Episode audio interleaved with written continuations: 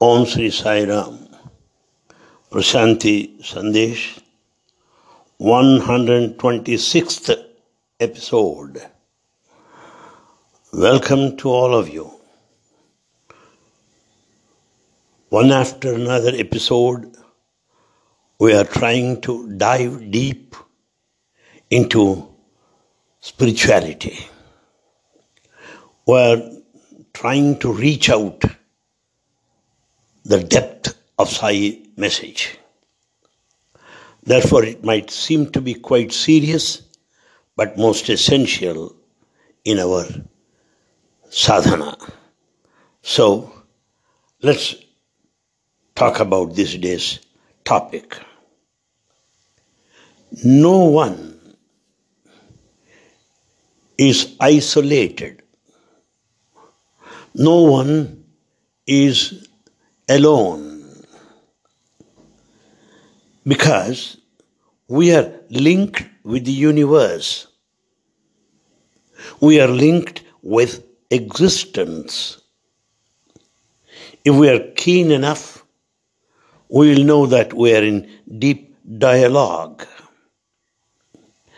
This can be affirmed on the basis of our breathing process. We breathe in and breathe out. As we breathe in, the air outside from this universe gets into us. As we breathe out, the uh, carbon dioxide, whatever we breathe out, is released into the universe. So we draw from the universe and again send it back to the universe. Thus there is a dialogue. And it is also necessary to know that there are two important factors. One is what we call individual consciousness or Jivatma. Another is universal consciousness or Paramatma. Individual consciousness and universal consciousness.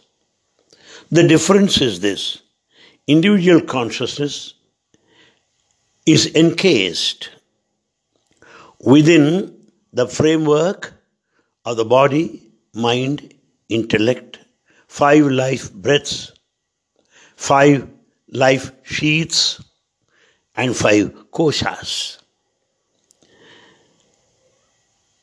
Whereas the universal consciousness is totally free. It is formless, attributeless, and nameless. These two are very important for our talk today. Well, the materialists or the attitude of a scientist is this: the individual consciousness, though they may not say so, I, the individual consciousness, is only in existence. It is only functional, and there is nothing like universal consciousness. Nothing other than this. What all you refer to is nothing but matter. Barring you, the rest is just a matter or a thing. That's what uh, a scientist says. As such, there cannot be any dialogue between you and, and the rest, which are nothing but the things. This is the approach of a materialist or a scientist. Then the question arises, if the world is a thing, then who am I? Can I be a person? No. And if the whole world outside the universe is just a thing, how can I be in close contact with it? How can I have a dialogue with it? As a person, I may respond to various stimuli. So, if the universe is a thing, then there is no intimacy. There is no religion. This has got to be realized. But the religious viewpoint or religious attitude is altogether different. You, the individual consciousness, is not only within everyone, every person. The universe also is a person. Personal. You can't call universe a thing, no. Whole universe is a person. That is religious attitude. Such that you can talk, love, and sometimes even angry with the total, whole, total, the whole universe. How do we say that? We all know in our uh, Sanatana Dharma, we call earth as Bhumata, fire as Agnideva, the rain as Varunadeva, the wind as Vayudeva. We look at this whole of the universe with a personal attitude. Whole universe is a person. This is the religious attitude. With this, there will be richness, and the life develops such that we have a deeper dialogue with the reality. The basic thing is, science exists among things, whereas religion grows among persons. There's a lot of difference between the two. Now, today, how is our behavior? Are we behaving as persons with everybody? Do we treat everybody, uh, everybody as a person or as a thing? Let's just uh, examine. We don't behave with persons as persons, no. We want to possess persons. The husband wants to possess his wife. The wife wants to possess her husband. Actually speaking, can any person be possessed at all? Impossible. You can possess a thing and not a person. Why? Because a person means freedom. How can you possess a person? Absurd. But unfortunately, we have reduced a person to a thing. That's why husband treats his wife as a thing, or wife treats her husband as a, a thing. We don't consider the other as a person. Why? Because we want to possess them. That is very absurd. And then, moreover, the basic thing is, the more we mingle with things, the more a thing yourself. You also become a thing, because you mingle with things only. More with things. And further, the one who tries to possess someone becomes himself possession.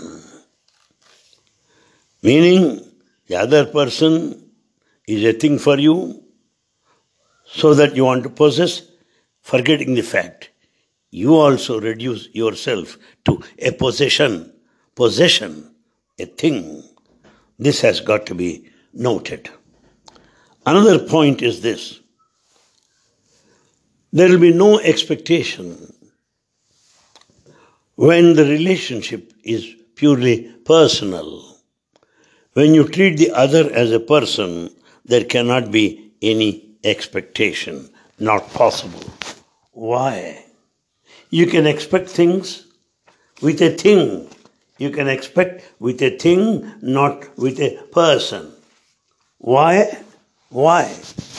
A person may behave one way today, in a different way tomorrow. He may change his view tomorrow. How do you expect the other person to be same way every day? Like a machine, no. So, You cannot have any expectation with a person, no. You can have expectations with a thing, please understand that. And therefore, what happens is, when we are connected to the things, frustration comes. Frustration comes. Because a thing is there, I expect something out of it. Take, for example, a machine. I expect the machine to work powerfully. I work the fan to, uh, to be in working condition. I want the lights to be functional. So you expect thing, you, you have expectations out of these things. When the machine stops working, when the bulbs are off the filament, you are frustrated. So, it is concluded that frustration comes with things, not with persons. Because as a person, you are the very consciousness, not simply uh, the body, name and form. Person does not mean simply body, uh, mind, intellect, name and form. No, something more, consciousness. Therefore, this consciousness is never frustrated. You can never get frustrated with another person, no, unless you reduce him to a level of a thing. Therefore, let us behave non-possessive, so that world behaves non-possessively towards us. When I am non-possessive, the world also will be non-possessive towards me. This has got to be very clearly understood. Therefore, this we can understand very clearly on inquiry. This, with the help of a religious mind. A religious mind will be in deep inquiry and begins to search for eternal, that eternal which is beyond time and space. You cannot reduce it to logic or rationale, no. They have got to be dissolved. We should also know that you are a witnessing consciousness. Witnessing consciousness, meaning you are the knower. I think I'm very clear. What do, we, what do I mean by knower? Knower, I mean, you'll be knowing the respect given to you, the disrespect shown towards you. You'll be knowing your health and ill health. You will be also knowing your richness and your poverty. You will also know, know, know your heaven or hell, as the case may be. All these things go on changing, but the knower, the witnessing consciousness is changeless, immovable. Because the knower is immovable, he will be able to know the changing things. Just like a wheel, the central hub does not move, while the whole wheel moves, rotates. Likewise, that which does not move will help the rest to move around, to move around. In a similar way, the knower, being immovable, will be knowing all that is changing from time to time as a witnessing consciousness. This is a very interesting point. I vaguely remember to have dealt it some time ago in one of these talks. The knower is etern- eternal. He being eternal, he will be knowing the changes from moment to moment. Unless the consciousness is eternal, it cannot cognize, it cannot notice the rest of the changes. So, the eternal notices the momentary changes. The immovable notices that which is changing ever. And that is witnessing consciousness. This is all about religion. In this context, I would like to draw your attention to another important point. The individual consciousness, Jivatma, and the other, universal consciousness, Paramatma. The individual consciousness, as I said, has got been associated with the body, mind, intellect, the senses, all that. While universal consciousness is totally free, all-pervasive. Now, as in individual consciousness, I may be separate from universal consciousness. It's quite natural to feel so. But when once I understand the inner consciousness, the inner consciousness, which is, which is this witnessing consciousness, which is unchanging, absolutely eternal, that which is formless, infinite, that, that is my nature, while remaining things go on changing. That way, I am same as universal consciousness. For clarity, I would repeat once again. I am here as individual consciousness, Jivatma. I think I am different from universal consciousness, Paramatma. But on inquiry, Vicharana, let me know that the, the truth of my nature or Jivatma. What is Jivatma, the individual consciousness, in reality? What it is? What is it? It is absolutely eternal. It is formless, infinite. That is uh, my Atma, the very consciousness. While others may be changing, body may be changing, mind may be changing, intellect may be changing, all other rest of the things associated with, with myself or Atma may be changing, but my Atma, the spirit, the consciousness, the individual consciousness will not be changing. With the result, what happens? The individual consciousness is same as universal consciousness. Because universal consciousness is also changeless. It is infinite. It is formless, nameless, attributeless. So, the individual consciousness is not separate from universal consciousness. So, to begin with, we think the individual consciousness is separate from universal consciousness. On inquiry, we'll come to know individual consciousness is same as universal consciousness without any doubt. And therefore, this could be understood very well. Very well, there is no doubt about it. Why? Because this could be known by inquiry, by inquiry. Yes, then we'll come to understanding of the reality. So, the whole thing is universal consciousness. That's all.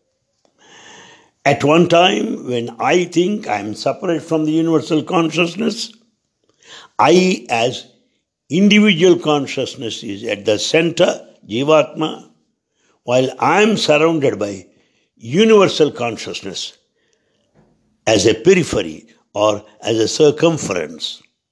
I am at the center, the, the individual consciousness, surrounded by a big circle, the universal consciousness. With the deeper understanding, I, the individual consciousness, will be shifting to the circumference, while the universal consciousness will come to the center.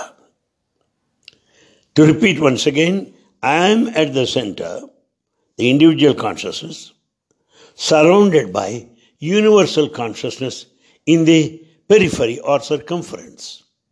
On inquiry, I'll come to know that universal consciousness is the actual center, while the individual consciousness is the periphery or circumference.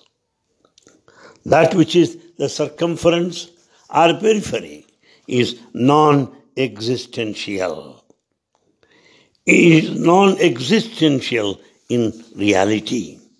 There is only thin line between the two, that's all. And so, this individual, individual consciousness is nothing but the projection of the universal consciousness. It is nothing but extended universal consciousness in the form of individual consciousness. Therefore, the conclusion is universal consciousness, Paramatma, and the individual consciousness, Jivatma, are one and the same. So, when the question comes, instead of saying, I am that, I individual consciousness, that the universal consciousness, here two are there, I and that. But the conclusion is, only that, there is no I. Only that universal consciousness, there is no individual consciousness. Thank you, Sai Ram.